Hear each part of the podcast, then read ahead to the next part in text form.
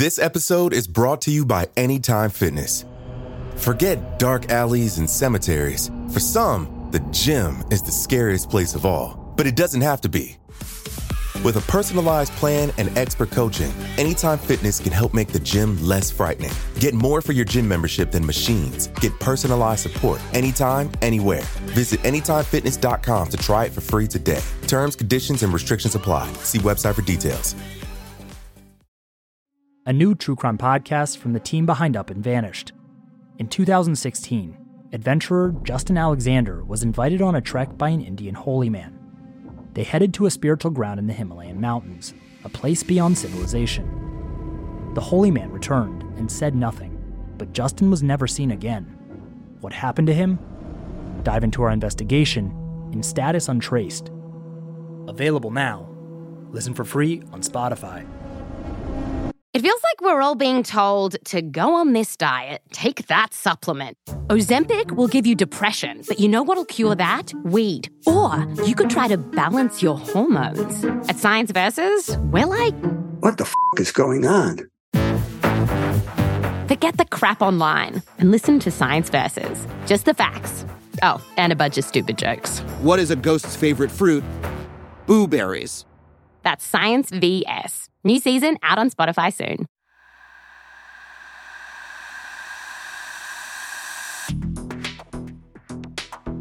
Welcome to Parcast Crime Bites. We wanted to give our listeners some additional content to help them dive even deeper into the true crime world. Every week, in addition to your normal Con Artists episode, we're exploring the most fascinating true crime themes covered across the Parcast network. We've collected short clips from some of our most popular Parcast originals to help us explore ideas like motivation, method, and madness, and show how interconnected the true crime world really is. You can find the original episodes of these for free on Spotify or wherever you listen to podcasts.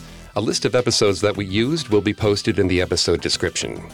Today, we're looking at commentary from people who surrounded killers and criminals. Many times, serial killers are able to shield themselves from detection. Friends, neighbors, and coworkers might not have any idea that they're in the midst of a monster. How does this happen? Why are the people who surround a criminal sometimes blind to the wolf in sheep's clothing?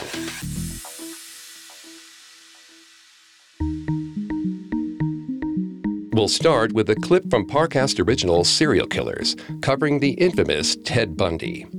Bundy killed numerous women in the 1970s, yet he was able to pass as a family man.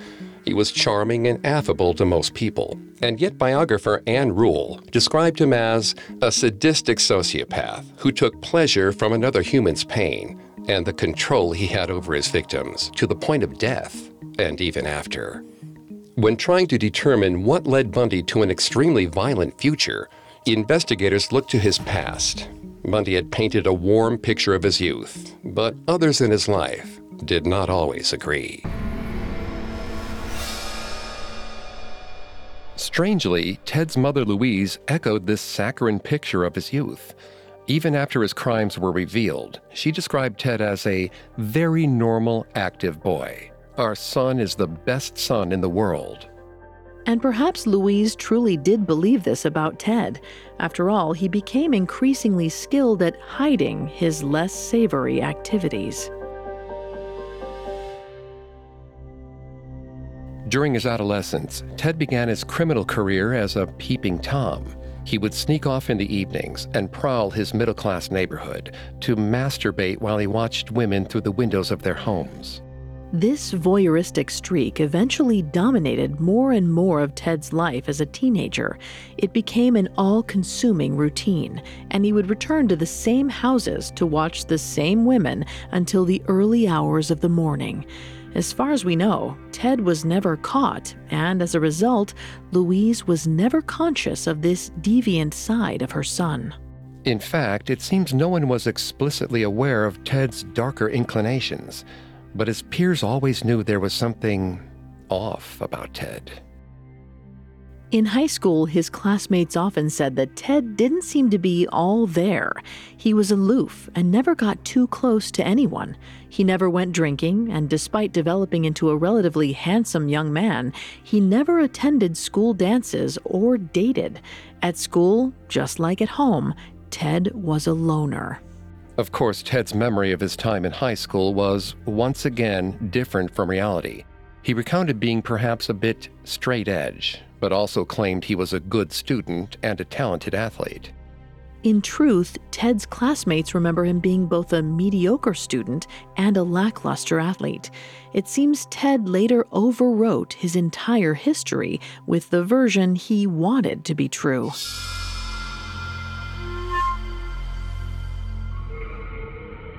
In that episode of Serial Killers, even Ted Bundy's mother seemed to deny the severity of his crimes, calling him the best son in the world. We see that while she and Ted both described his childhood warmly, his classmates depicted the reality of the situation. Ted was an aloof loner who just didn't seem to fit in. Ted Bundy's reshaping of his history is similar to the lies spun by the subject of our next clip, Brenda Spencer. In this clip from Female Criminals, we examine the childhood of Brenda Spencer, who, at 16 years old, killed two people and injured nine during a mass shooting. One morning, she started shooting at the elementary school across from her home. Like Bundy, Brenda did not have many friends in school. After the crimes, one of Brenda's friends and several of her classmates told her story. Susie Stewart one of the few friends Brenda had, would occasionally accompany them to Potrero. Susie said Brenda taught her how to handle a gun, and they would practice at her house. She called Brenda an excellent shot. She said that they also engaged in more typical activities like watching TV, listening to music, and swimming at the beach. But they eventually grew apart. Susie developed more of an interest in dating and guys, and Brenda hadn't. Susie said, quote, between the two of us, I was the leader. She's the follower type. End quote. Possibly as a way to fit in, Brenda would brag in front of her classmates. One student at Brenda's school, Stuart Heising, said Brenda was always talking about guns, bragging about the guns her father had. Teresa said her sister would also, quote, brag about taking heavy drugs, but when she described their effects and what they looked like, I knew she was not telling the truth. End quote. Susie Stewart agreed that Brenda didn't do drugs except for sometimes smoking pot, and even drinking a beer made her throw up. This was confirmed by Brenda's father, who said she occasionally had one beer, but no more than that. Brenda's brother Scott described her as, quote, a happy person, though somewhat of a loner because she had so many interests.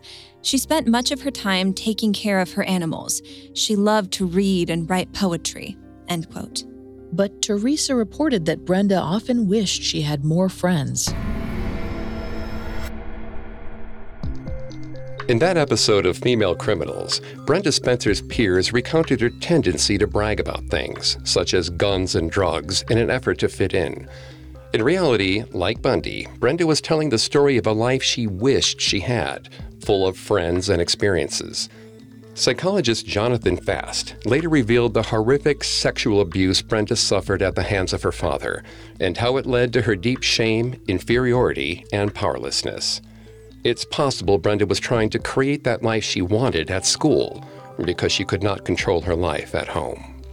And while Ted Bundy and Brenda Spencer turned to violence to change their self perception, some criminals looked to good old fashioned deception. Coming up, we discuss the fraudulent journalistic pieces of con artist Stephen Glass. This episode is brought to you by Anytime Fitness. Forget dark alleys and cemeteries. For some, the gym is the scariest place of all, but it doesn't have to be. With a personalized plan and expert coaching, Anytime Fitness can help make the gym less frightening. Get more for your gym membership than machines. Get personalized support anytime, anywhere. Visit AnytimeFitness.com to try it for free today. Terms, conditions, and restrictions apply. See website for details.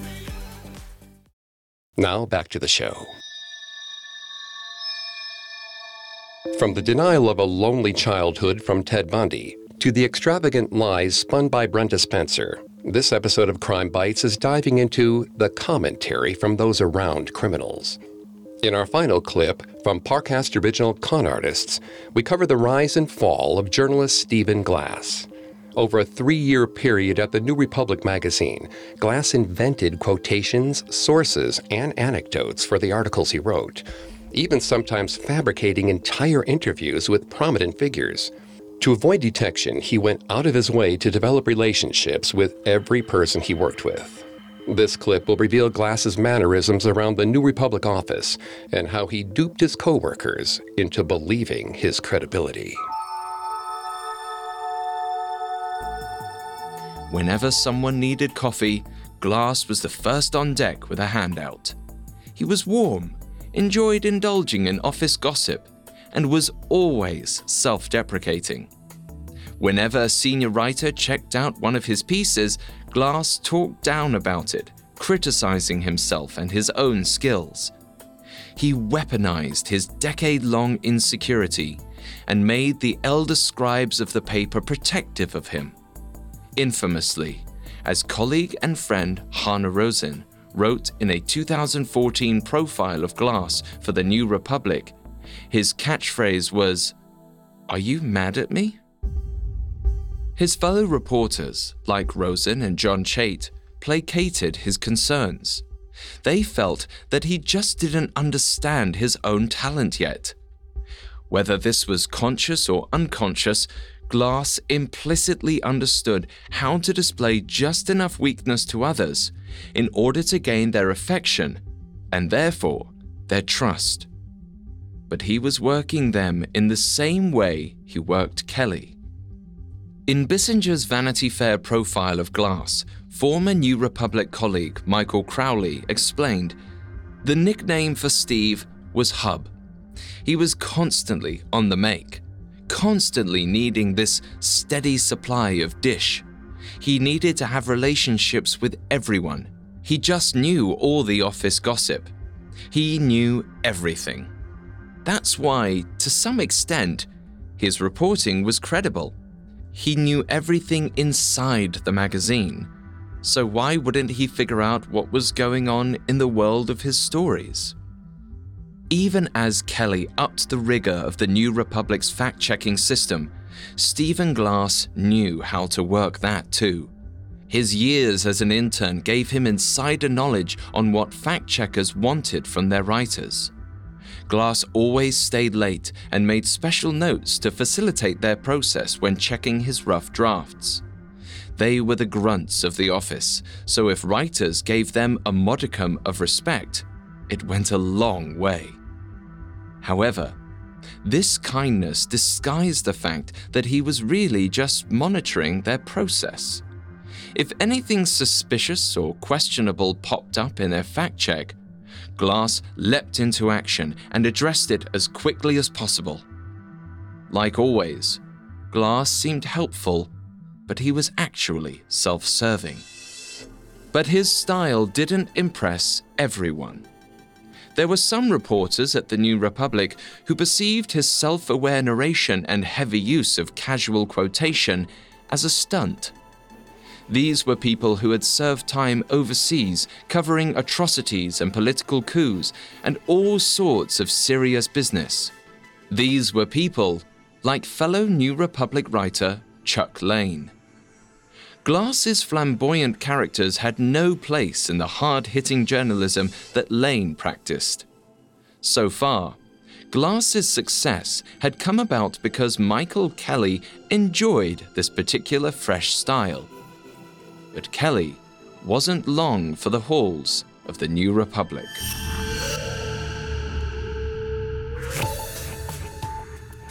In that clip from Con Artists, Stephen Glass's co-workers recounted his pseudo-kindness and gossip ingestion. Glass seemed to be a master manipulator, scamming his way around strict fact-checking measures and putting up a facade of credibility. After the scandal broke, Stephen's psychologist suggested he suffered from a need for approval, a need to impress others, and a need for attention. The psychologist indicated Stephen's extreme fear of inadequacy may have been the catalyst for his false news articles and for his behavior at work. When a criminal is exposed, their true nature seems obvious to an outside observer. But time and again, those who are closest to the criminal are blind to any red flags. Ted Bundy's mother believed that her son was innocent, even after he was convicted and sentenced to death. Brenda Spencer was written off as a troublemaker by her classmates, who had no idea she was the victim of horrible sexual abuse at the hands of her father. And Stephen Glass so carefully polished his facade that he was able to peddle lies in an institution that prided itself on journalistic integrity. Oftentimes, when we're too close to something, our perspective disappears. It's not until we leave the influence of the person deceiving us that we realize how obvious their plot was.